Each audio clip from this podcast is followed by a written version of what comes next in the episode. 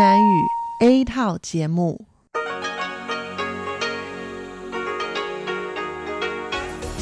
Đây là Đài Phát thanh Quốc tế Đài Loan RTI.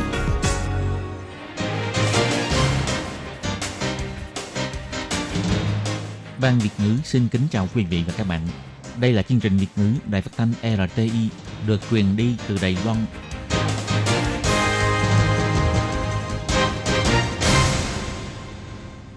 Các bạn thân mến, Hải Ly xin chào các bạn. Hôm nay thứ ba, ngày 21 tháng 1 năm 2020, tức ngày 27 tháng 12 âm lịch năm kỷ hợi. Hoan nghênh các bạn đến với chương trình phát thanh của Ban Việt ngữ, Đài Phát thanh Quốc tế Đài Loan RTI với các nội dung như sau. Mở đầu là bản tin thời sự Đài Loan, tin vắn lao động nước ngoài. Tiếp theo là các chuyên mục tiếng Hoa cho mỗi ngày, theo dòng thời sự và sau cùng khép lại bằng chuyên mục điểm hẹn văn hóa. Các bạn thân mến, để mở đầu cho bản tin hôm nay, trước tiên Hải Ly xin mời các bạn theo dõi phần tóm lược các tin chính. Tăng cường quản lý cửa khẩu, hành khách đến từ Trung Quốc bị viêm phổi bất kể là người quốc tịch nước nào đều sẽ bị cách ly. Theo Tổng thống Thái Anh Văn, kết quả bầu cử thể hiện ý chí của cử tri sẽ chuyển hóa thành chính sách hai bờ eo biển. Bài diễn thuyết của Thủ tướng Nhật Shinzo Abe có nhắc tới Đài Loan. Bộ Ngoại giao Đài Loan lấy làm lạc quan về sự phát triển tích cực mối quan hệ Đài-Nhật. Phiên tòa phúc tra vòng sơ thẩm vụ án giết hại bé gái bóng đèn nhỏ vẫn xử hung thủ án trung thân. Có 4 doanh nghiệp Đài Loan lọt vào bảng xếp hạng 179 doanh nghiệp toàn cầu có biểu hiện tốt nhất về hành động phòng chống sự nóng lên của trái đất. Vũ Hán có 14 nhân viên y tế bị nhiễm viêm phổi do virus loại mới. Thượng Hải tăng thêm một ca mắc mới. Các bạn thân mến, và bây giờ Hải Ly xin mời các bạn đến với nội dung chi tiết của bản tin Thời sự Đài Loan hôm nay.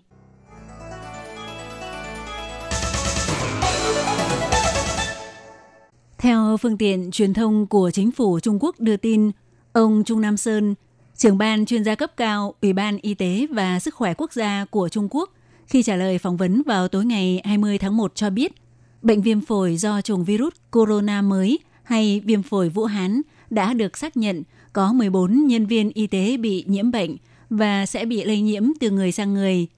Hiện trên toàn cầu đã có hơn 200 người bị nhiễm bệnh phổi Vũ Hán. Dịch bệnh có dấu hiệu đang lan rộng, làm gia tăng mối đe dọa đối với Đài Loan. Đài Loan đã thành lập Trung tâm Chỉ huy Phòng chống dịch bệnh Trung ương. Chập tối ngày 20 tháng 1 đã tổ chức hội nghị ứng phó lần thứ nhất. Khi trả lời phỏng vấn vào ngày 21 tháng 1, Phó Giám đốc Sở Quản lý và Kiểm soát Dịch bệnh Trang Nhân Tường cho biết, đối với tất cả mọi du khách nhập cảnh vào Đài Loan, bất kể là người có quốc tịch nước nào, trong vòng 14 ngày đã từng tới Trung Quốc du lịch và theo đánh giá khách quan bị nhận định là viêm phổi dựa trên các yếu tố như triệu chứng thở hổn hển, thở gấp, nồng độ oxy trong máu, vân vân thì khi nhập cảnh sẽ được chuyển tới bệnh viện và bất cứ là người có quốc tịch nước nào đều sẽ bị cách ly theo quy định, áp dụng cách làm đồng nhất giống với các quốc gia khác. Ngoài ra cũng sẽ tiến hành tuyên truyền hướng dẫn kiến thức y tế liên quan cho du khách đến từ các khu vực Trung Quốc, Hồng Kông và Macau.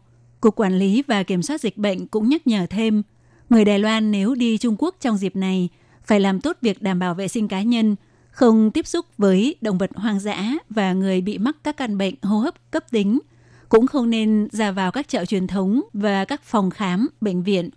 Ngoài ra, khi nhập cảnh vào Đài Loan nếu có tình trạng bị sốt, bị ho, phải chủ động thông báo cho nhân viên kiểm dịch tại các sân bay và các cảng khẩu. Trong vòng 14 ngày sau khi về nước, nếu xuất hiện những triệu chứng nghi ngờ bị nhiễm bệnh, có thể gọi tới đường dây nóng về phòng dịch và đeo khẩu trang đi khám theo hướng dẫn – khi đi khám, hãy nói cho bác sĩ biết về quá trình du lịch, tính chất công việc và lịch sử tiếp xúc. Ngoài ra còn gồm thông báo chẩn đoán. Ngoài ra thì Phó Giám đốc Sở Quản lý và Kiểm soát Dịch bệnh Trang Nhân Tường cũng nhắc nhở các cơ sở y tế. Trong thời gian thành lập Trung tâm Chỉ huy ứng phó dịch bệnh, các thông tin liên quan về dịch bệnh và các biện pháp phòng chống đều do Trung tâm Chỉ huy ứng phó dịch bệnh thống nhất công bố với công chúng, kêu gọi người dân tuyệt đối không được tùy tiện phát tán, lan truyền những thông tin có được về dịch bệnh mà không rõ nguồn gốc hoặc chưa được chứng thực để tránh bị vi phạm pháp luật. Trả lời chương trình phỏng vấn đặc biệt của Ira TV vào ngày 20 tháng 1, khi được đặt ra câu hỏi về sự ảnh hưởng tới quan hệ hai bờ eo biển của cuộc bầu cử lần này, Tổng thống Thái Anh Văn nhắc lại rằng cuộc bầu cử lần này có một cái lợi, đó là sự thể hiện ý chí của người dân Đài Loan để Trung Quốc có thể nghe thấy dân ý và sự kỳ vọng của Đài Loan mà không phải thông qua ngôn ngữ đã được trao chuốt của các nhà chính khách. Tổng thống cho rằng cuộc bầu cử lần này là một thông tin rất trực tiếp Bà hy vọng phía bên kia bờ eo biển hãy suy xét về kết quả của cuộc bầu cử lần này, thậm chí xem xét lại cần phải có những sự điều chỉnh ra sao đối với cách xử lý mối quan hệ hai bờ eo biển trong thời gian vừa qua. Tổng thống Thái Anh Văn nói. 我们也会坐下来检讨一下，哈。那呃，在这一次的选举的选民所表达的意志，哈，我们也必须。 Chúng tôi cũng sẽ ngồi xuống thảo luận lại xem ý chí mà các cử tri bày tỏ trong lần bầu cử này, chúng ta cần ngồi xuống suy xét lại. Chính ý chí muốn bày tỏ này, chúng ta làm thế nào để chuyển hóa vào chính sách hai bờ eo biển của chúng ta, để làm sao trong lúc ý chí của người dân Đài Loan được truyền đạt, sự kỳ vọng được xử lý, thì bên cạnh đó, chúng ta tiếp tục duy trì sự hòa bình ổn định của hai bờ eo biển. Ngoài ra, khi bị hỏi tới việc nước Mỹ tỏ ra khá thân thiện trong cuộc tổng tuyển cử lần này của Đài Loan. Phía Mỹ cũng đã từ lâu luôn yêu cầu Đài Loan mở cửa cho nhập khẩu sản phẩm thịt bò và thịt lợn Mỹ, thì hai bên mới có thể ký kết hiệp định mậu dịch tự do FTA.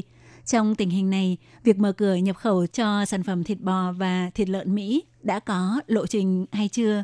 Thì theo Tổng thống cho biết, không giấu gì mọi người, đích thực việc mở cửa cho sản phẩm thịt bò và thịt lợn Mỹ là một vấn đề quan trọng trong mối quan hệ thương mại Đài Mỹ, nhưng không phải là xử lý theo kiểu yêu cầu cao tới mức bất hợp lý, mà vẫn phải tuân thủ quy tắc nhất định. Sức khỏe của người dân Đài Loan là sự cân nhắc quan trọng nhất và phải đưa ra phán đoán cuối cùng dựa trên tiêu chuẩn quốc tế và các bằng chứng khoa học. Ngoài ra, Tổng thống cũng cho biết việc này không có liên quan đến bầu cử, hiện cũng chưa có thời gian biểu cụ thể. Trong bài diễn thuyết phát biểu về phương châm điều hành chính sách tại Quốc hội Nhật Bản vào ngày 20 tháng 1, Thủ tướng Nhật Bản Shinzo Abe có nhắc tới Đài Loan. Ông đề cập rằng công tác tái thiết sau thảm họa động đất sóng thần ngày 11 tháng 3 năm 2001 ở vùng Tohoku đạt thành quả khá tốt. Một lần nữa phải cảm ơn những quốc gia và vùng lãnh thổ đã từng giúp đỡ Nhật Bản – thành phố Nodamura, tỉnh Iwate đăng ký là thành phố tiếp đón đoàn đại biểu Đài Loan tại Olympic Tokyo 2020. Sau khi ông Shinzo Abe nói to hai chữ Đài Loan rồi ngưng lại một chút, toàn bộ Quốc hội Nhật đã vang lên những tràng vỗ tay. Đối với việc này, Bộ Ngoại giao Đài Loan bày tỏ rất lấy làm lạc quan về sự phát triển theo hướng tích cực của mối quan hệ Đài Nhật – cũng chúc Olympic Tokyo và Thế vận hội dành cho người khuyết tật Paralympic thành công mỹ mãn, cũng sẵn sàng hết sức tạo những sự hỗ trợ và hợp tác cần thiết. Tối ngày 20 tháng 1, Tổng thống Thái Văn đăng bài viết trên Twitter bằng tiếng Nhật bày tỏ Bà cảm thấy vô cùng vui mừng khi nghe tin về sự thể hiện của Quốc hội Nhật Bản sau khi Thủ tướng Nhật Bản nhắc tới hai chữ Đài Loan. Trong bài viết của Tổng thống Thánh Văn có nội dung được biết có hơn 20 địa phương của Nhật Bản đăng ký trở thành thành phố tiếp đón tuyển thủ Đài Loan. Chúng ta rất kỳ vọng vào lần thi đấu này tại Nhật Bản. Tokyo Olympic, Paralympic, cố lên! Theo bà Âu Giang An, người phát ngôn của Bộ Ngoại giao Đài Loan chỉ ra rằng chính phủ Nhật Bản nhiều lần cho biết Đài Loan và Nhật Bản có chung nhiều giá trị căn bản gồm tự do, dân chủ, nhân quyền và pháp quyền – Đồng thời cũng có sự qua lại rất mật thiết về kinh tế thương mại cũng như dân sự, là đối tác quan trọng và đáng quý của Nhật Bản. Dựa trên nền tảng vững chắc và tốt đẹp hiện có, tiếp tục làm sâu sắc hơn những sự giao lưu và hợp tác giữa Đài Loan và Nhật Bản, phát triển ổn định mối quan hệ đối tác cùng tạo lợi ích chung cho hai bên. Vụ án người đàn ông họ Vương cắt cổ giết hại bé gái ở nhà có tên gọi thân mật là Bóng đèn nhỏ xảy ra tại khu nội hồ thành phố Đài Bắc vào tháng 3 năm 2016. Theo tuyên án của phiên tòa phúc tra vòng sơ thẩm vào ngày 21 tháng 1, tòa án cấp cao Đài Loan vẫn phán quyết hung thủ Vương Ngọc Cảnh mức án tù trung thân. Toàn bộ vụ án có thể tiếp tục kháng cáo. Vụ sát hại trẻ em gây rúng động này với lý do không được tuyên án tử hình đối với người có vấn đề về thần kinh, thì tại phiên tòa sơ thẩm, tòa án địa phương Sĩ Lâm đã phán quyết hung thủ họ Vương mức án tù trung thân. Sau khi vụ án này kháng cáo, tòa án cấp cao Đài Loan xử phiên tòa phúc tra nhận định hung thủ họ Vương do bị mắc chứng tâm thần phân liệt nên khi xảy ra hành vi thì khả năng nhận biết và kiểm soát bị giảm thấp – có thể giảm mức khung hình phạt theo quy định của Mục 2 Điều 19 Luật Hình sự. Do vậy, phán quyết án trung thân sau khi thi hành án giám hộ 5 năm và sau khi tiến hành kháng cáo vào cuối năm 2018, Tòa án tối cao đã hủy bỏ và gửi trả lại vụ án. Khi tòa án cấp cao tiến hành phiên xét xử cuối cùng phiên tòa phúc tra vòng sơ thẩm, chị Vương Uyển Dụ mẹ của bé gái bóng đèn nhỏ khi đó là ứng cử viên ủy viên lập pháp đã khóc nức nở. Chị nói rằng để tránh tình trạng hung thủ tái phạm, để các cháu bé khác có thể bình an lớn lên, hy vọng thẩm phán tuyên phạt hung thủ Vương Cảnh Ngọc án tử hình. Theo chương trình công khai hóa hành động phát thải carbon CDP của Tổ chức Phi lợi nhuận quốc tế công bố vào ngày 20 tháng 1, có 179 doanh nghiệp được bình chọn đạt hạng A của danh sách các doanh nghiệp toàn cầu có biểu hiện tốt nhất về độ công khai hóa và hành động chống biến đổi khí hậu năm 2019. Đài Loan có 4 doanh nghiệp lọt vào bảng xếp hạng này gồm tập đoàn ASE Đài Loan, Spin, Taiwan Mobile và Light One Technology. Theo chương trình công khai hóa hành động phát thải carbon cho biết, Năm ngoái nhận được hồ sơ về nhận thức nguy cơ nóng lên của toàn cầu và hành động phòng chống biến đổi khí hậu do 8.400 doanh nghiệp trên toàn cầu gửi nộp. Sau đó đã tiến hành đánh giá bình chọn dựa trên mức độ tích cực hiệu quả đạt được đối với mục tiêu giảm phát thải do các doanh nghiệp tự đề ra, cũng như mức độ công khai hóa về hành động của bản thân doanh nghiệp để bình chọn theo các bậc xếp hạng từ A đến D. Sau cùng chỉ có 2% trong số các doanh nghiệp đã gửi hồ sơ được bình chọn hạng A, trong đó bao gồm Alphabet là công ty mẹ của hãng công nghệ hàng đầu của Mỹ Google, Apple, Microsoft, hãng sản xuất xe hơi Ford của Mỹ, hãng sản xuất xe hơi Toyota của Nhật Bản, các hãng lớn sản xuất đồ điện tử tiêu dùng gồm Sony của Nhật và LG của Hàn Quốc. Và ngoài ra còn có các hãng bán lẻ hàng đầu của Mỹ và Pháp gồm Walmart và Carrefour.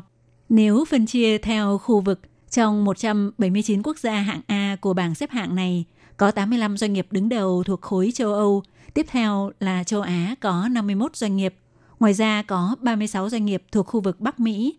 Nếu xét theo quốc gia lọt vào bảng xếp hạng, thì Nhật Bản có 38 doanh nghiệp là quốc gia có nhiều doanh nghiệp lọt vào bảng xếp hạng nhất. Đứng thứ hai là Mỹ với 35 doanh nghiệp và thứ ba là Pháp với 22 doanh nghiệp.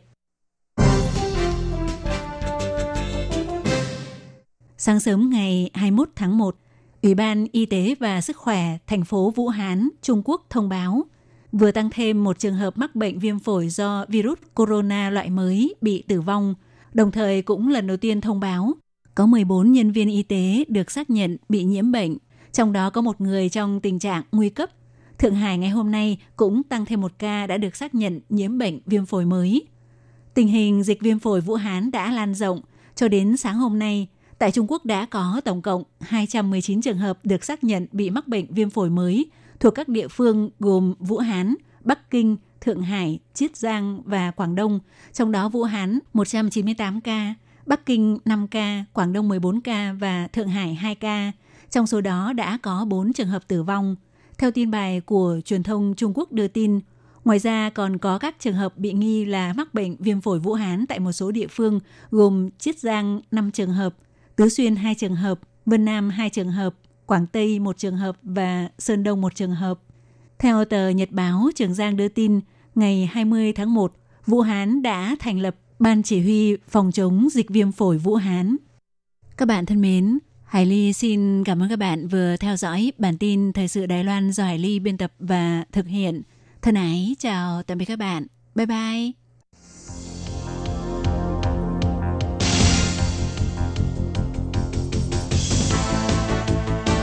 Đài phát thanh quốc tế Đài Loan LTI, truyền thanh từ Đài Loan, Trung Hoa Dân Quốc. Mời các bạn theo dõi mục tin vắn lao động ngoài.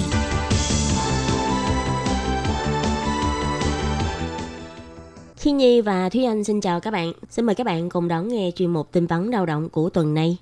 Các bạn thân mến, trong chuyên mục tin vắn lao động của ngày hôm nay thì Thúy Anh xin giới thiệu với các bạn hai thông tin như sau. Thông tin thứ nhất đó là kế hoạch mở rộng sử dụng dịch vụ tạm thế dành cho gia đình có kháng hộ công người nước ngoài đã được nới lỏng quy định từ ngày 1 tháng 12 năm 2019. Và thông tin thứ hai đó là trang mạng cập nhật chuyển đổi chủ thuê dành cho lao động di trú đã có phiên bản song ngữ. Và sau đây mời các bạn cùng lắng nghe nội dung chi tiết của bản tin này. Bắt đầu từ ngày 24 tháng 9 năm 2019, Bộ Y tế và Phúc lợi đã phối hợp cùng với Bộ Lao động để cùng xúc tiến kế hoạch mở rộng dịch vụ chăm sóc tạm thế dành cho gia đình có kháng hộ công người nước ngoài. Theo đó, người cần được chăm sóc được trung tâm chăm sóc lâu dài đánh giá đạt cấp độ 7 hoặc 8 theo chỉ số Patel, thì khi kháng hộ công người nước ngoài xin nghỉ ngắn hạn, có thể đến xin dịch vụ chăm sóc tạm thế tại các đơn vị liên quan. Theo thống kê, tính đến cuối tháng 9, toàn Đài Loan có khoảng 237.923 kháng hộ công người nước ngoài đảm nhận công việc chăm sóc cho người già của Đài Loan. Chiếu theo quy định cũ, nếu như muốn xin dịch vụ chăm sóc tạm thế, thì chỉ khi kháng hộ công người nước ngoài xin nghỉ liên tục một tháng, từ ngày thứ 31 trở đi mới có thể xin dịch vụ này.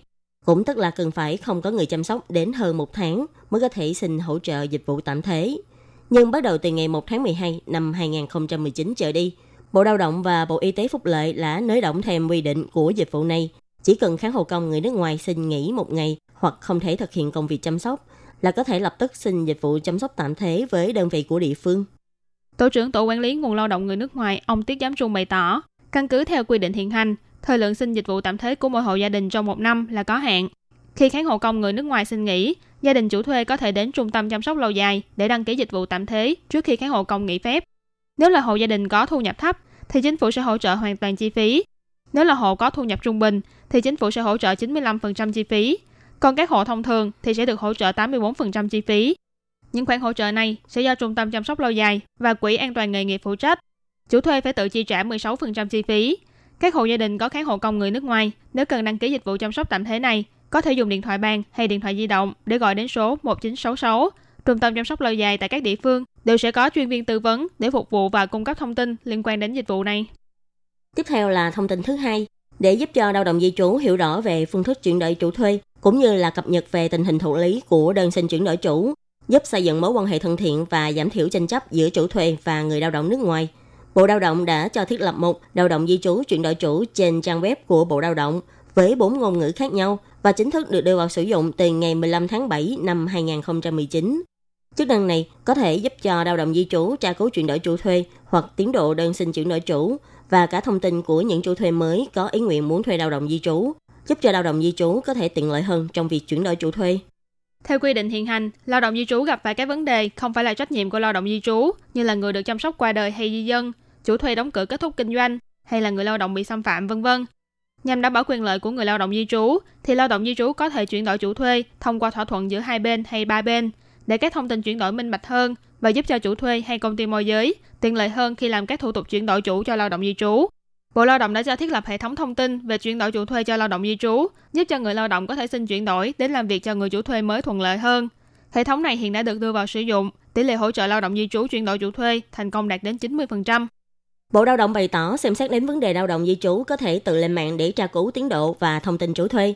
Bắt đầu từ ngày 15 tháng 7 năm 2019, trang web này đã được thêm vào bốn ngoại ngữ gồm tiếng Anh, tiếng Indonesia, tiếng Việt và tiếng Thái, giúp lao động di trú không biết tiếng Trung cũng có thể tự lên mạng này để tra cứu và thao tác.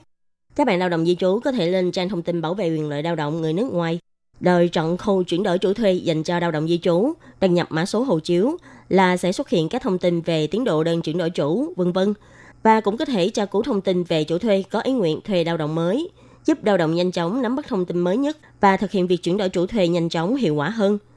Nếu có vấn đề cần được hỗ trợ trong quá trình sử dụng hệ thống này, các bạn cũng có thể gọi điện thoại cho đường dây nóng 1955 để được tư vấn bằng song ngữ. Và các bạn thân mến, chuyên mục tin vắn lao động của tuần này đến đây cũng xin tạm khép lại. Cảm ơn sự chú ý lắng nghe của quý vị và các bạn. Thân ái chào tạm biệt và hẹn gặp lại. Bye bye. Bye bye.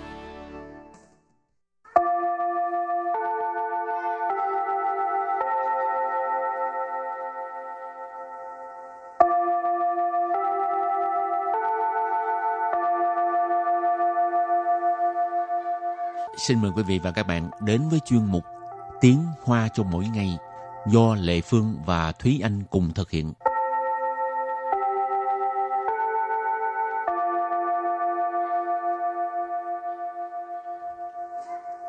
Hello, mình là Lệ Phương. Hello, xin chào các bạn, mình là Thúy Anh. Hôm nay mình lại à, bắt đầu học tiếng Hoa, nhưng mà ừ. trước khi học bài mới thì mình ôn tập lại cái à, bài cũ ha. Ừ. Bài tập về nhà đó là Rống Hòa Phụ Quỷ 荣华富贵， Rỗng hỏa phù quệ, Nghĩa là vinh hoa phú quý. bình hòa phú quý Rộn hòa phú quệ Mình thường à, xài trong cái à, trường hợp nào Ừ. Thì là những cái câu mà viết ở trên à, câu đối, chẳng hạn là Ừ. dán trong nhà để mà ngụ ý là à, tiền tài à, phú quý, ừ. ừ. làm ăn phát đạt chẳng hạn. Rỗng hỏa phú quý thật ra nó tất cả đều là từ Hán Việt rất là dễ hiểu vinh hoa phú quý.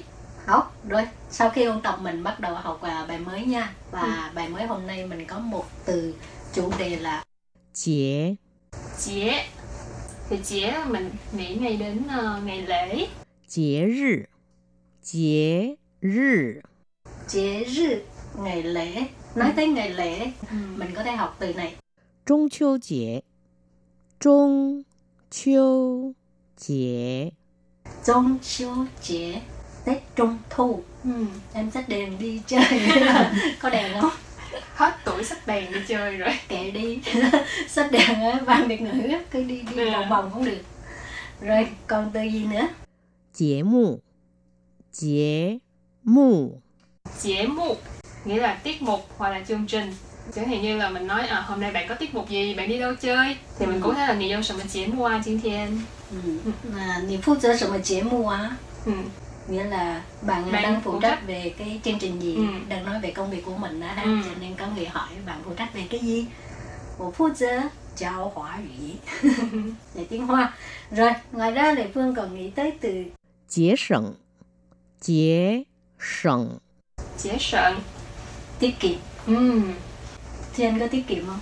Tiết kiệm chứ, tiết kiệm nước, tiết kiệm điện, tiết kiệm tiền Muốn mua suối thì suy cái hình chế sần rồi lắm đó Ừ, căn chính khoảng, ừ. sự mà Để Phương nói vậy, Thúy Anh là một người rất là tiết kiệm ha Thì Thúy Anh trả lời là Tùy theo trường hợp, ừ. cũng có lúc ờ, không khá là tiết kiệm có tùy vào trường hợp nếu như mình cần à. phải ờ, không tiết kiệm thì mình không tiết kiệm nhưng mà cần à. phải tiết kiệm thì mình tiết kiệm Lệ Phương thì không biết tiết kiệm cho nên lúc tháng nào cũng trở thành Duy quang chủ ừ. Tức là tháng nào xài hết tháng đó ha Duy quang chủ mình giải thích chút xíu ha Duy có nghĩa là tháng Ừ. Quang Là, không phải ánh sáng ha ừ. Đúng rồi, có nghĩa là sạch trơn, sạch hết, dùng hết ừ. Chẳng hạn như đồ ăn mình ăn hết sạch là sư quang là ừ. cho nên cái từ quang ở đây là hết sạch Ừ. còn chú chú chuyển tức là cộng đồng mà ừ. Yue Quang Chủ tức là những người tháng nào xài hết tháng đó. Ừ. đúng ngày 31 là hết tiền. Ok tiếp tục. Nghĩ tới từ gì nữa? Ừ, còn nghĩ tới từ quan chế quan chế quan chế nghĩa là các khớp khớp xương ừ. khớp tay khớp chân. Xì chế xì chế xì chế chi tiết tức là những cái điều rất là nhỏ nhặt chẳng hạn như mình nói chi tiết của một việc gì đó chi tiết của một văn bản chi tiết của một sự việc ừ. chi tiết Ồ, thì vừa rồi mình à, học cũng rất là nhiều à, chẳng hạn như cái à, từ đầu tiên là chế rư. Ừ đó là ngày lễ. Trung siêu chế Tết Trung Thu. Cái gì nữa? Chế mụ Chế mụ Ừ, việc mình đang làm à, chế mụ Chương trình, tiết mục. Rồi còn từ thứ ba là chế sận.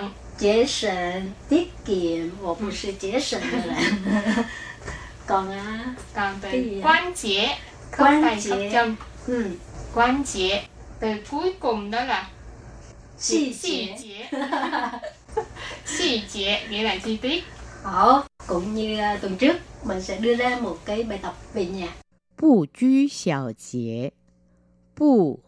拘小节， 不拘小节，不拘小节， bu truy xảo chế ừ. Ô, không hiểu thì các bạn cũng nhanh tay mà tra cái từ này nhé.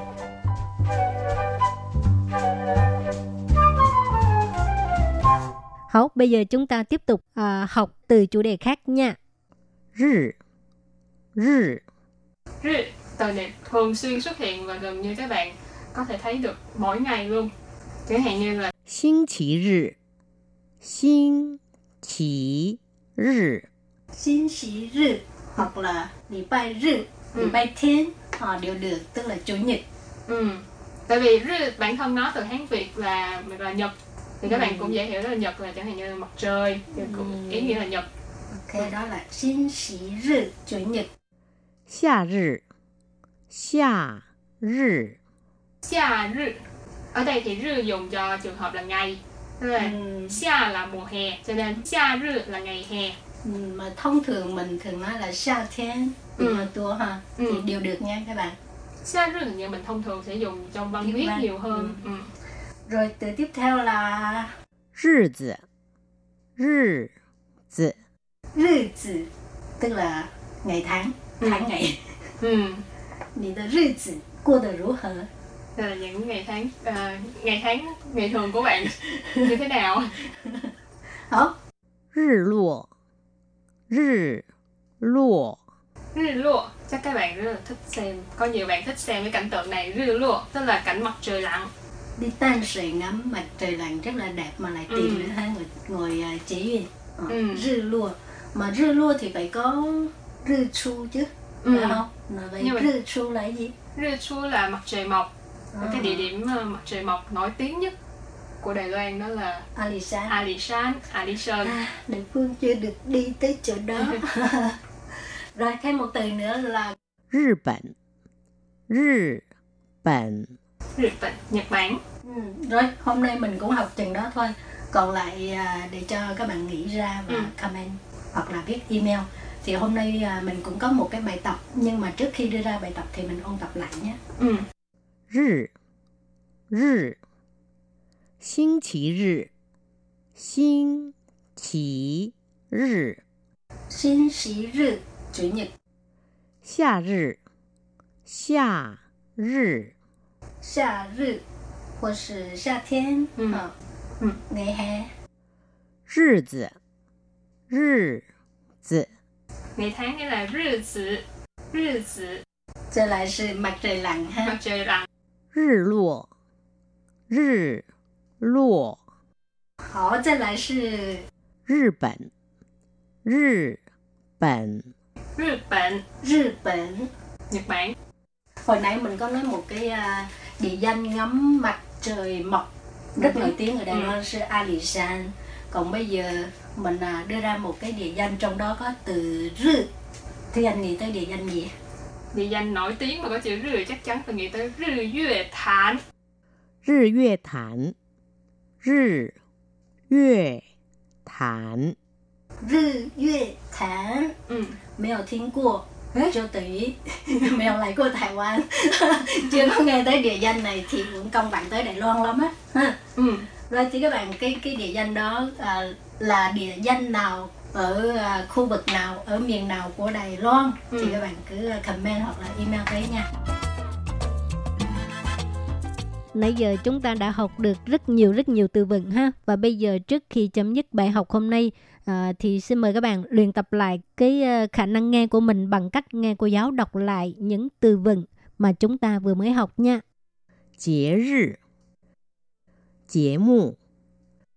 Chế 关节、细节、中秋节、不拘小节、星期日、夏日、日子、日落、日本、日月潭。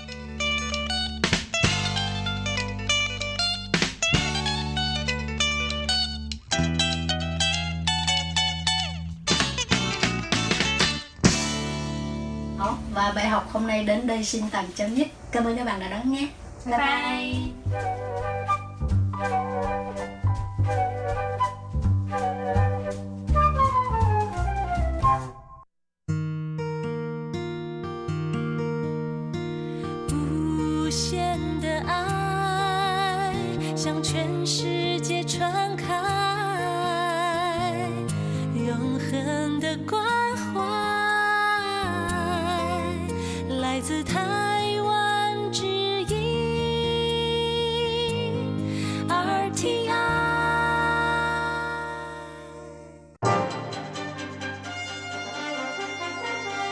Quý vị đang đón nghe chương trình Việt ngữ Đài RTI truyền thanh từ Đài Loan.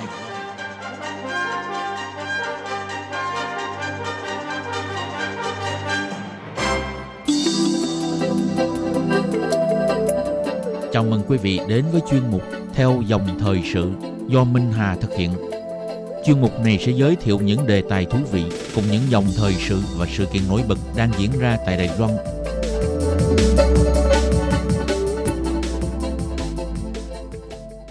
Hà xin kính chào quý vị và các bạn. Các bạn thân mến, ngày 11 tháng 1 năm 2020, bà Thái Anh Văn, ứng cử viên đảng Dân Tiến, đã thành công giành chiến thắng áp đảo đối thủ là ông Hàn Quốc Du thuộc Quốc dân đảng với 8 triệu 170.231 phiếu bầu, là mức cao nhất lịch sử kể từ khi diễn ra cuộc bầu cử tổng thống trực tiếp đầu tiên vào năm 1996 đến nay. Thuận lợi tái đắc cử nhiệm kỳ thứ hai, sự kiện cho thấy người dân Đài Loan kiên quyết bảo vệ các giá trị dân chủ, bất chấp các đe dọa từ Bắc Kinh, dùng mọi cách kể cả vũ lực để sáp nhập Đài Loan vào Trung Quốc lục địa. Những người ủng hộ phất cờ, reo hò trong đêm chiến thắng, không khí sôi nổi lên đến đỉnh cao khi bà Thái Anh Văn bước lên sân khấu, tuyên bố chiến thắng trong cuộc bầu cử này. Trong khi đó, đối thủ quốc dân đảng thì phải chịu thất bại nặng nề trong cuộc bầu cử tổng thống và kể cả bị mất đi rất nhiều ghế tại Viện Lập pháp. Sau bầu cử, nhiều nhà phân tích chính trị nhìn lại những yếu tố tác động tái đắc cử của Tổng thống Thanh Văn và đưa ra nhiều nhận xét đối với các yếu tố chính trong cuộc bầu cử tổng thống năm nay. Bên cạnh những hứa hẹn của bà Thanh Văn phát biểu sau thắng cử, cam kết rằng sẽ tạo dựng một đất nước tốt đẹp hơn nữa cho nhân dân. Trong chương mục theo dòng thời sự hôm nay, Minh Hà mời các bạn cùng theo dõi bài nhận định tổng hợp của giới chuyên gia học giả đối với cuộc bầu cử tổng thống năm nay, bên cạnh đưa ra những kiến nghị nhà lãnh đạo như thế nào dẫn dắt đạo quốc Đài Loan hướng tới một tương lai tốt đẹp.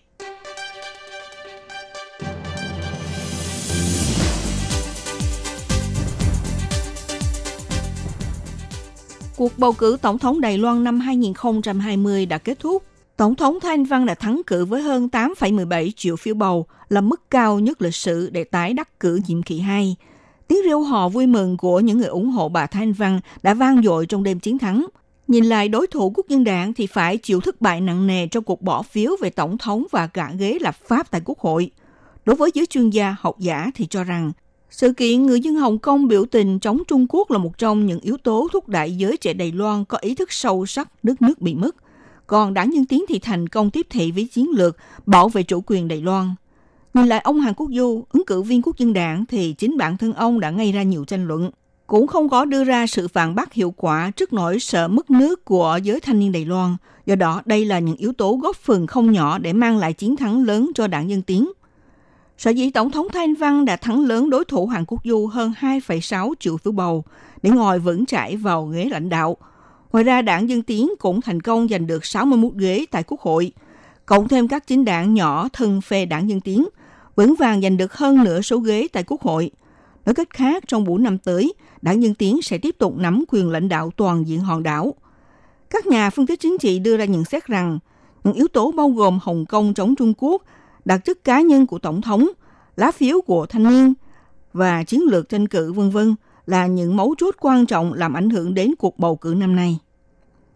Ủy viên điều hành Viện Tư vấn Chính sách Đài Loan Lại Di Trung cho biết, mấu chốt chiến thắng của Tổng thống Thanh Văn chính là do bà phát biểu ngay lập tức vào đầu năm 2019, phản ứng lại ông Tập Cận Bình đề xuất việc Đài Loan theo mô hình một quốc gia hai chế độ, đã tạo ra hiệu ứng mạnh mẽ trong xã hội Đài Loan, giúp bà thành công xoay trở lại vị thế bị thất bại trong cuộc bầu cử 9 trong 1 và những hình ảnh cầm quyền nhu nhược và tiêu cực đã thực hiện trong hơn 3 năm qua. Ngài thể hiện với một ý chí kiên định bảo vệ chủ quyền Đài Loan. Cộng thêm đảng Dân Tiến đã vượt qua sự chia rẽ nội bộ trong cuộc bỏ phiếu đầu tiên chọn người lãnh đạo tham gia ứng cử tổng thống, sau đó bắt đầu tập hợp lại sự đoàn kết của người ủng hộ. Ông Lại Di Trung cũng nêu ra, sự kiện người Hồng Kông biểu tình chống Trung Quốc xảy ra tiếp theo cũng là yếu tố dấy lên nỗi lo lắng vong quốc của thanh niên Đài Loan. Tổng thống Thanh Văn thể hiện tác phong kiên định, nhanh chóng và rõ ràng đối chiếu với sự chừng chờ, do dự, không quyết đoán của Hàn Quốc Du, cũng như những tranh luận về danh sách ủy viên lập pháp không phân chia khu vực do quốc dân đảng đề xuất, khiến những người trẻ đứng lên bỏ phiếu bầu cho ứng viên Thanh Văn xác lập một kỷ lục 8,17 triệu phiếu bầu trong lịch sử. Ông Lại Di Trung cho biết như thế này. 包括香港的那个反送中的这个事件，以及中国他对香港 呃相当这个残忍的这个镇压哈。那那个进一步让那个年轻人，特别是年轻人这边， Ông Lại Di Trung cho biết, bao gồm sự kiện Hồng Kông chống Trung Quốc, Trung Quốc không thể chịu đựng ngay trấn áp Hồng Kông, làm cho giới trẻ Đài Loan dấy lên nỗi lo lắng mạnh mẽ trước việc ta có thể quyết định tương lai cho hòn đảo hay không. Thế nên họ càng nhận định mình cần có một nhà lãnh đạo cứng rắn để chống lại áp lực của Trung Quốc. trong khi so sánh tính cách trừng trừ do dự của Hàn Quốc Du thì Tổng thống Thanh Văn có thái độ tương đối kiên quyết, nhanh nhẹn và rõ ràng, đặc biệt là giành được rất nhiều sự ủng hộ của thanh niên. Giáo sư Viện Nghiên cứu Chính trị của Đại học Sư phạm Đài Loan Khúc Triệu Tường cũng cho rằng Đảng Dân Tiến đã thành công trong sự thao túng về nghị đề chủ quyền, gia tăng ý thức bị mất nước của giới trẻ. Còn đối thủ Hàn Quốc Du thì không biết giải quyết bài toán của phương án một quốc gia hai chế độ do Trung Quốc đề xuất, mà chỉ lặp đi lặp lại và nhấn mạnh nhận thức chung năm 1992, dẫn tới phong trào người dân lo lắng chủ quyền Đài Loan bị xâm lấn nên ồ ạt đi bầu. Giáo sư Khúc Triệu Tường cho biết như sau. 九二共识就等于一国两制，一国两制就等于香港的那个状况。啊，香港的 Giáo sư Khúc Triệu Tường phân tích rằng nhận thức chung năm 1992 đã bị đảng Dân Tiến định hướng là một nước hai chế độ, nghĩa là giống như tình hình của Hồng Kông, dĩ nhiên là đối với người dân Đài Loan làm gì có thể chấp nhận mô hình của Hồng Kông bây giờ. Vì sao quốc dân đảng không biết giải quyết vấn đề này, mà một mực chỉ trích đảng Dân Tiến thao túng bầu cử? Bản thân quốc dân đảng không có bảo vệ chủ trương của mình mà cứ lên án đảng Dân Tiến thao túng bầu cử, như thế đã tự làm mất đi ý nghĩa trong cuộc bầu cử. Giáo sư khoa luật Đại học Đông Ngô Hồ Bắc Nhiên cũng cho rằng ông Hàn Quốc Du bỏ bê chức vụ thị trưởng Cao Hùng ra ứng cử tổng thống tạo nên một hình ảnh tiêu cực trong xã hội. Cộng thêm trong quá trình vận động tranh cử, ông Hàn Quốc Du đã phát ngôn bừa bãi, khiến cư dân lo sợ ông đắc cử, nên hầu như đều quay hướng ủng hộ bà Thanh Văn. Giáo sư Hồ Bác Nghiên cho biết như thế này.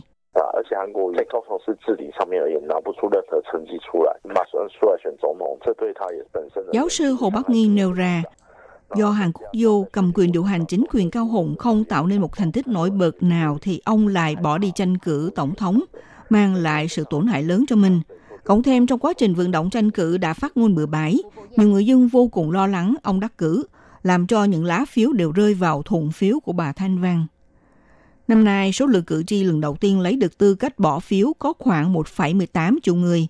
Trong quá trình vận động tranh cử, đảng Dân Tiến đã triển khai từng thế mạnh tấn công, nỗ lực hối thúc những người trẻ đi bỏ phiếu, cho thấy nhóm cử tri bỏ phiếu đầu tiên giữ một vị thế then chốt trong cuộc bầu cử và tỷ lệ bỏ phiếu của các cử tri trẻ cũng là một yếu tố tác động đến chiến thắng của đảng Dân Tiến.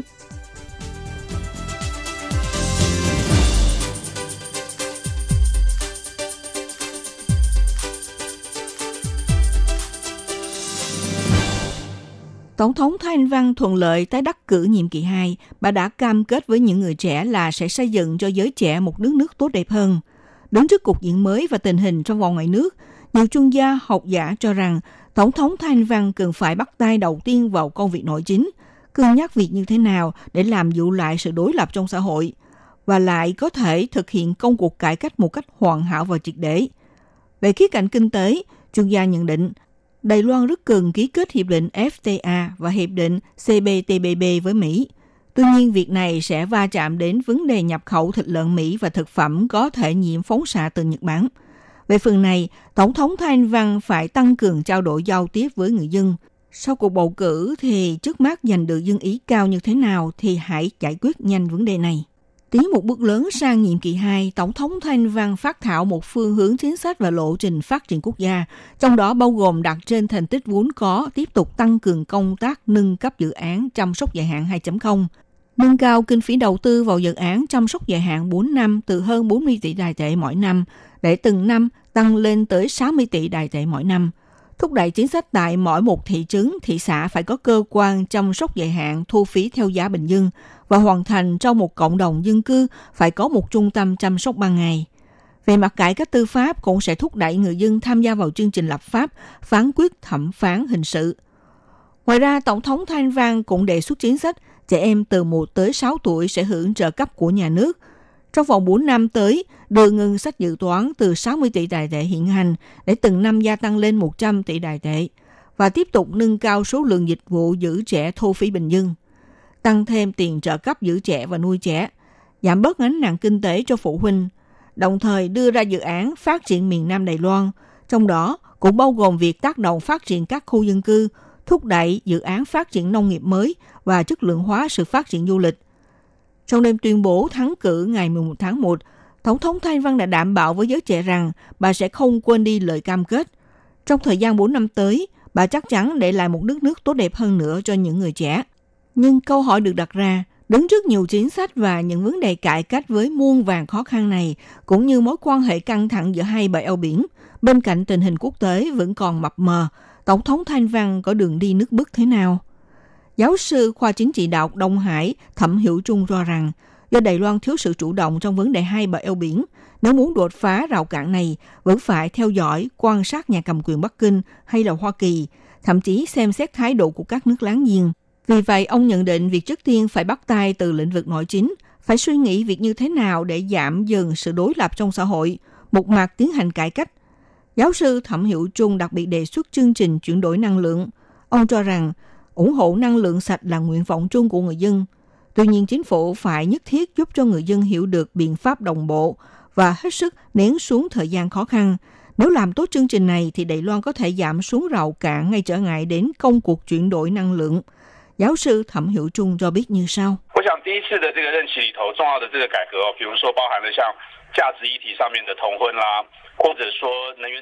Vừa rồi theo giáo sư Thẩm Hiệu Trung nêu ra, ông thiết nghĩ trong nhiệm kỳ đầu tiên, một công cuộc cải cách quan trọng bao gồm những vấn đề giá trị như hôn nhân đồng giới hay chuyển đổi năng lượng và cải cách tiền hưu trí. Những vấn đề này đều phải thực hiện một cách trọn vẹn và chu đáo, đặc biệt là vấn đề năng lượng. Bởi vì người dân cũng thấy được hiện nay tình trạng ô nhiễm không khí ở Đại Trung hay ở khu vực Nam Bộ, mỗi dịp tới bầu cử sẽ bị đem ra thảo luận phê bình. Do đó có thể thực hiện một cách cụ thể hay không sẽ tùy thuộc trong 4 năm tới có thể giúp cho người dân cảm thấy có hiệu quả. Nhưng nhất thiết phải đưa ra một quy hoạch vô cùng hoàn hảo, trình bày rõ với người dân. Giáo sư Viện Nghiên cứu Đại học Sư phạm Đài Loan Phạm Thế Bình cũng cho rằng trong chính sách hai bờ eo biển, Tổng thống Thanh Văn đã nhận được sự ủng hộ của đa số dân Ý Đài Loan, nên không cần thay đổi hay là điều chỉnh. Ngược lại, nhà cầm quyền Bắc Kinh nên suy xét việc có nên đối lập với dân Ý Đài Loan. Giáo sư Phạm Thế Bình cho biết như sau.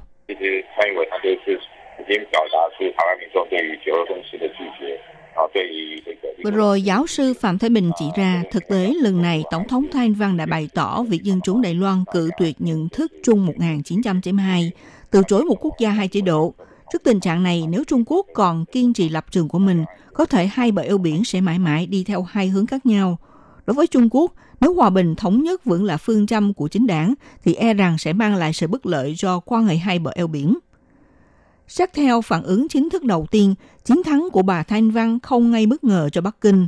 Bình luận về kết quả sơ bộ của cuộc bầu cử, Tân Hoa Xã lưu ý rằng chính sách của Đài Loan sẽ không thay đổi. Không nên chờ đợi cuộc đối thoại chính trị với chính quyền Thanh Văn. Bắc Kinh có đủ kiên nhẫn chiến lược. Mặt khác, chính quyền Trung Quốc sẽ tiếp tục chính sách ưu đại về mặt học tập, đầu tư và các hoạt động kinh doanh khác cho người Đài Loan ở Đại lục để thu hút thêm nhân tài từ đó. Chính quyền Bắc Kinh đặc biệt chú ý đến những người trẻ tuổi, cần phải phân tích chi tiết các chiến dịch tranh cử ở Đài Loan. Nhưng ngay bây giờ có thể thấy rõ, công tác tuyên truyền và tiếp xúc cử tri trẻ đã đóng một vai trò nhất định trong chiến thắng.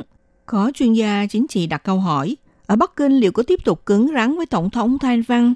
Theo chuyên gia Valery Niket của Quỹ Nghiên cứu Chiến lược, cho biết kết quả này là không mấy bất ngờ. Điều này đã được chờ đợi, nhất là từ năm 2019, sau khi ông Tập Cận Bình tuyên bố việc thống nhất Đài Loan là không thể tránh khỏi, với giọng điệu hung hăng làm cho người dân Đài Loan phẫn nộ. Những sự kiện ở Hồng Kông đã đóng góp rất lớn cho việc bà Thanh Văn và đảng Dân Tiến lại được ủng hộ. Các bạn thân mến, chuyên mục theo dòng thời sự hôm nay với bài nhận định tổng hợp của giới chuyên gia học giả đối với cuộc bầu cử tổng thống Đài Loan năm nay đến đây cũng xin được tạm dừng. Minh Hà xin kính chào tạm các bạn và hẹn gặp lại các bạn vào buổi phát kỳ sau.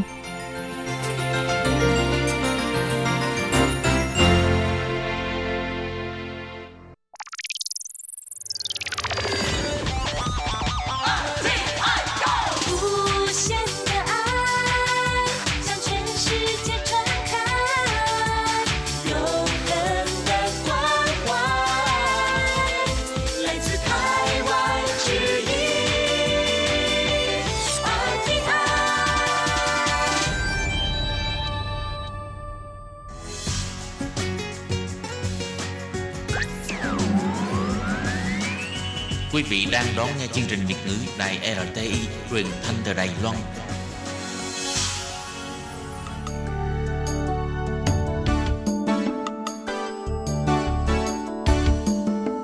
Chào mừng quý vị đến với chương mục Điểm hẹn văn hóa do Khiết Nhi phụ trách.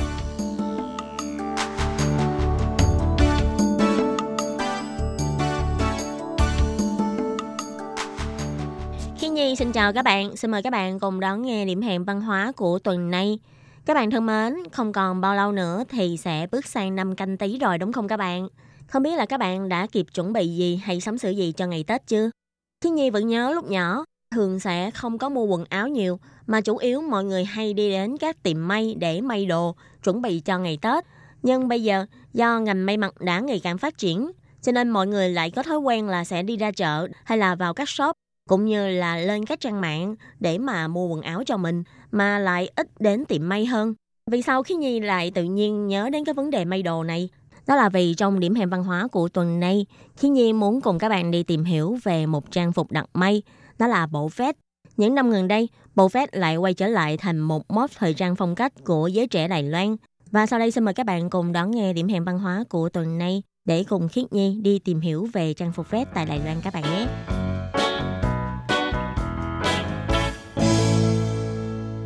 Các bạn biết không, ông phục vest lần đầu tiên được xuất hiện là ở đầu của Đài Loan. Đó là vào những năm đầu của thế kỷ 20 tại khu vực Đại Đạo Trình của thành phố Đài Bắc. Những thương nhân buôn trà tại khu vực này đã bắt đầu cắt tóc đôi sam và thay đổi trang phục của thời nhà Thanh bằng việc mặc kết bộ trang phục vest của phương Tây.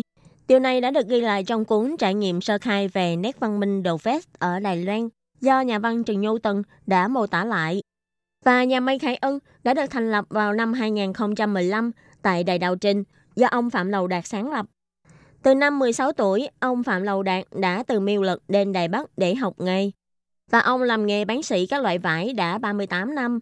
Ông đã trải qua thời kỳ hoàng kim của nghề đặt may quần áo, khách hàng xếp hàng dài để chọn vải và lấy số đo. Vào những năm tháng đó, những suất vải đã bán hết rất là nhanh.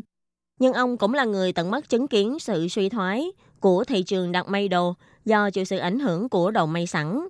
Nhưng ông Phạm Đầu Đạt vẫn kiên quyết tự mình gây nhận sự nghiệp, nên đã mua lại thương hiệu của nhà may Khải Ân.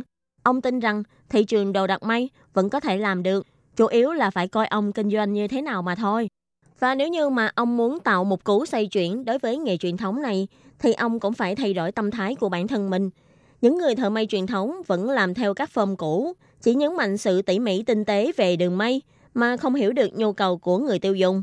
Đương nhiên, sẽ không theo kịp xu hướng của thời trang. Ông Trịnh vốn dĩ là thợ may lâu năm của tiệm may Khải Ân thời trước. Sau khi ông Phạm Lầu Đạt mua lại thương hiệu, ông đã mời ông Trịnh tiếp tục làm cho tiệm.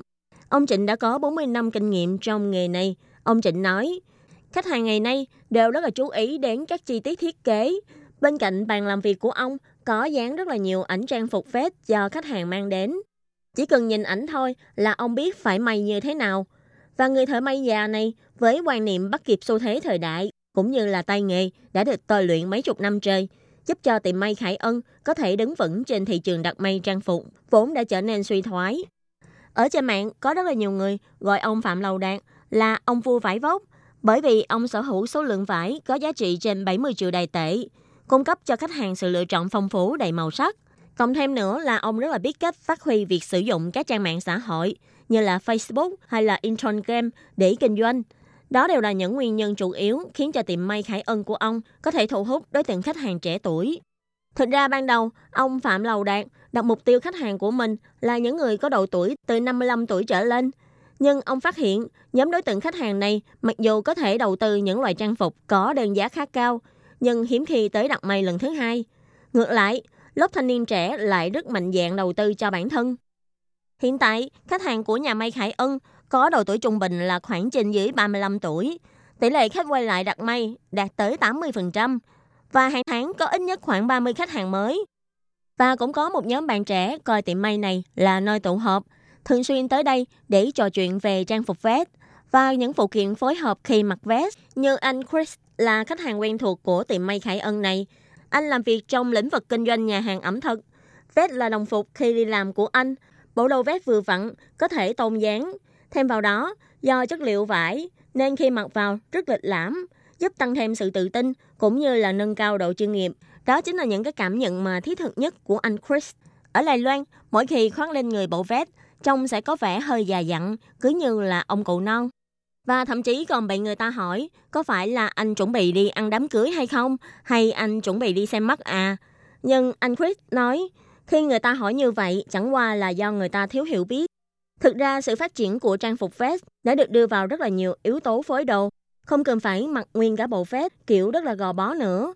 Như anh thì thường tách ra để mặc kết hợp với các loại trang phục khác để thể hiện phong cách và cũng nhờ thế tạo nên phong cách ăn mặc thường ngày. Và để trang phục quý ông trở thành một phần trong cuộc sống thường nhật của đàn ông Đài Loan, đó là mong ước của ông Thạch Hoàng Kiệt. Ông Thạch Hoàng Kiệt là giám đốc của thương hiệu tiệm may trang phục quý ông cao cấp Cao Collection. Bắt đầu từ năm 2014, ông đã đề xướng biến đường phố Đài Bắc hóa thân thành sàn diễn thời trang, để hàng trăm quý ông diễu hành trên đường phố Đài Bắc với trang phục vest lịch lãm, phá vỡ hình tượng là vest chỉ thích hợp để đến những cái nơi trang trọng, đồ vest trông như ông cầu non hay đồ vest chỉ thích hợp để đi làm vân vân.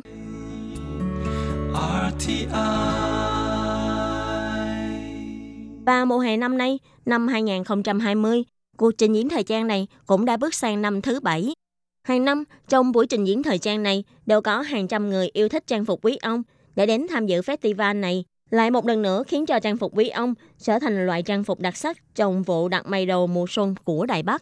Khi bị hỏi vì sao lại muốn tổ chức một buổi trình diễn thời trang đường phố như vậy, thì ông Thạch Hoàng Kiệt đã trả lời, tôi nghĩ rằng để đến một ngày nào đó, không cần phải trình diễn ngoài đường phố nữa. Trang phục vest đã trở thành một loại trang phục thông thường của đàn ông khi đó sẽ không cần phải rầm rộ diễu hành trên đường phố nữa. Trước năm 30 tuổi, ông Thạch Hoàng Kiệt đều làm công việc đứng quầy tại các trung tâm mua bán. Trang phục vest là đồng phục của ông, nhưng dáng vóc thấp bé, khó mua được đồ may sẵn vừa người, khiến ông bước vào lĩnh vực đặt may trang phục.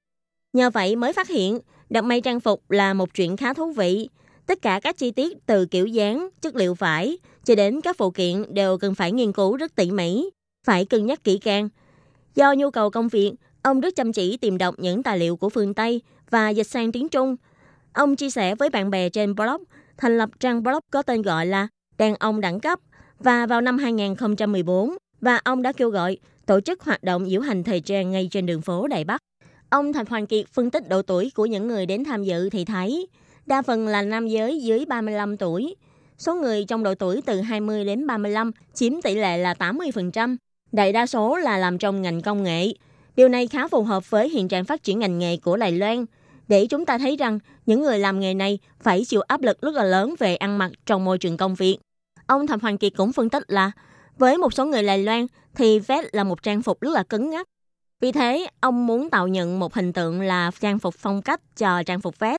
Để cho áo vest trở thành một trang phục có độ linh hoạt rất cao, có thể phối hợp với lại áo polo hay là có thể kết hợp với lại quần bò, đi giày thể thao. Như vậy sẽ khiến cho trang phục có phong cách không còn bị công thức hóa. Không phải là cứ mặc vest thì phải mặc sơ mi trắng, áo thì lúc nào cũng phải bỏ vô quần và phải đi với giày da. Và nếu như vậy thì sẽ luôn luôn khiến cho người mặc có một cái cảm giác tù túng cũng như là bị kìm hãm. Cho nên là rất cần thiết để phá vỡ những hình tượng cứng ngắc như vậy đối với bộ vest, để cho bộ vest trở thành một trang phục có thể mặc một cách linh động hơn. Và theo ông, đây cũng là một cách để cho giới trẻ có thể dễ dàng đón nhận trang phục vest hơn. Ông Thạch Hoàng Kiệt, khi nói về phong cách mặc đồ, thì ông nói ông quan sát thấy một điều rất là thú vị ở trong xã hội. Đó là ông phát hiện có hai độ tuổi có thể dùng làm mốc thời gian để chia giai đoạn. Đó là 35 tuổi và 65 tuổi. nam giới trong độ tuổi từ 35 tuổi đến 65 tuổi đều không quá chú trọng đến ăn mặc. Nhưng người trên 65 tuổi và người dưới 35 tuổi lại ăn mặc rất là lịch lãm và rất là có cá tính. Điều này có khả năng liên quan đến sự chuyển đổi cơ cấu ngành nghề của Đài Loan. Trước đây, Đài Loan phát triển ngành thương mại, vì thế chúng ta thường xuyên thấy nhiều người xách theo cả vali. Vì muốn khi đi ra ngoài bàn công chuyện làm ăn, bất kể là ngoại hình hay ăn mặc, đều phải hết sức cầu kỳ. Làm ăn với bên ngoài là phải gặp gỡ và trò chuyện với mọi người. Nhưng do sự phát triển của các ngành điện tử, nên ngày nay con người với con người không cần phải gặp nhau để mà bàn chuyện nữa. Mà đôi khi chúng ta chỉ là thông qua máy móc để mà liên hệ với nhau. Cho nên dần dần khiến cho người ta lơ là với vấn đề ăn mặc. Đàn ông Đài Loan hiện tại trong độ tuổi từ 35 đến 65 tuổi là những người sinh ra và lớn lên trong thời đại Đài Loan phát triển về gia công đồ điện tử. Hàng ngày chỉ tiếp xúc với máy tính, thời gian tiếp xúc với con người giảm đi rất là nhiều. Do vậy, tự nhiên sẽ không để tâm, không suy nghĩ nhiều đến vẻ ngoài hình của bản thân nữa. Ông Thành Hoàng Kiệt nói, trang phục lịch lãm là tấm danh thiếp đầu tiên để bước ra thế giới, nhưng không bắt buộc tất cả mọi người nhất định phải mặc đồ vest. Theo quan niệm của ông, quan trọng là ở chỗ chọn lựa sau khi đã cân nhắc. Đó là sau khi đã cân nhắc, rồi đi đến quyết định bản thân sẽ xuất hiện trước thế giới với hình thức ra sao. Ông Thạch Hoàng Kiệt nói, những người có độ tuổi từ 35 đến 65 tuổi ở Đài Loan, trong thời gian ngồi trên ghế nhà trường, bị quản lý một cách khắc khe về ngoại hình, đến lúc có thể cởi bỏ bộ đồng phục học sinh, thì thiếu sự luyện tập và sự lựa chọn. Cả một thế hệ hầu như thiếu ý thức về cách ăn mặc, nhưng những người có độ tuổi từ 35 đến 65 tuổi lại là những người có khả năng chi tiêu nhất của Đài Loan. Ông Thạch Hoàng Kiệt sáng lập ra hãng may đồ vét cao U Collection là muốn tạo cho người tiêu dùng càng nhiều kiểu mẫu và sự lựa chọn ngay từ đầu vào thị trường. Ngoài việc muốn thông qua thị trường tiêu dùng làm lây chuyển tư duy về trang phục vét của người tiêu dùng, ông Thạch Hoàng Kiệt cũng có sự đổi mới trong quá trình may đồ. Tiệm may cao U Collection của ông không giúp khách hàng may đồ gấp, thời gian để hoàn thành một bộ vest là dùng đúng 2 tháng. Trong đó có hai lần mặc thử, còn một lần dựng phơm và một lần đã may lên thành bộ đồ. Cách làm này không những tương đương với thời gian may vét của quốc tế, mà cũng là cách làm việc khá hợp lý. Hy vọng những người bước vào nghề này muộn hơn, có trí tưởng tượng và tầm nhìn tương lai hơn. Tổ chức hoạt động diễu hành thời trang vest trên đường phố, khiến cho trang phục vest không chỉ là sự tồn tại đặc biệt, mà còn thể hiện sự tự tin và lịch lãm. Khi có người tiêu dùng chịu mặc bộ vest đi ra đường, thì hãng may mới thấy được cơ hội làm ăn. Phương tiện truyền thông phát hiện, rồi mới thực hiện phỏng vấn đưa tin. Sau khi có càng nhiều người thể hiện tinh thần của trang phục quý ông, thì mới dấy lên phong trào, làm lây chuyển thị trường. Ông Thạch Hoàng Kiệt đã chia sẻ về ý tưởng làm xoay chuyển thị trường của bản thân như vậy. Còn ông Phạm Lầu Đạt, chủ cửa tiệm may Khải Ân, thì bắt tay nỗ lực từ khâu may đồ. Ông không tính toán thiệt hơn về chi phí và đã mở lớp đào tạo thợ may. Và học trò của ông, đại đa số là những thanh niên trẻ trên 20 tuổi, có chí hướng làm nghề này. Trong tiệm có hai thợ may kỳ cựu, sẵn sàng hướng dẫn tận tâm cho các học trò đến học. Với sự chỉ bảo của ông Trịnh, người học nghề có thể làm những công việc tiếp xúc trực tiếp với khách hàng, ví dụ như là giúp khách hàng lấy số đo, tích lũy kinh nghiệm thực tế đối với các kiểu dáng vóc đặc biệt.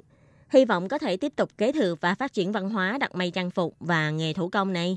Ông Phạm Lầu Đạt hy vọng những trang phục lịch lãm như là vest sẽ trở thành mốt quần áo cần thiết hàng ngày của nam giới Đài Loan. Còn đối với ông Thạch Hoàng Kiệt mà nói, điều mà trang phục vest lịch lãm thể hiện đó chính là lối sống phù hợp. Thực ra theo ông, sự chỉnh chu về cách ăn mặc cũng chính là dáng vẻ mà chúng ta muốn dùng để đối diện với thế giới này.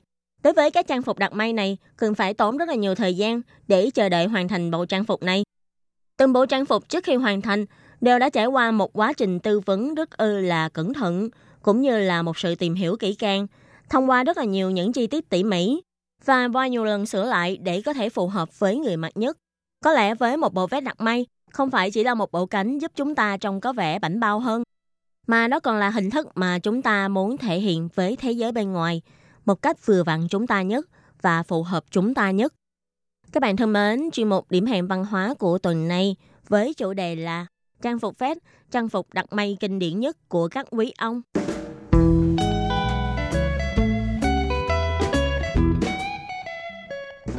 Bạn thân mến, không còn bao lâu nữa thì sẽ kết thúc năm kỷ hợi và bước sang năm bính tý.